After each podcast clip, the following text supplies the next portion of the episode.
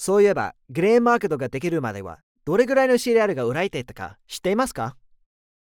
僕はこのパン屋さんで毎朝買ってるんですよ。えー、3ポンドある食パン1日で食べきっちゃうんです。このパンとちょっとのスープがあれば僕はもう満足なんです。キャサリン・デ・メルチのことだよ。キャサリン王妃が200年前に歩いたその場所に今、君は立てるんだぜ。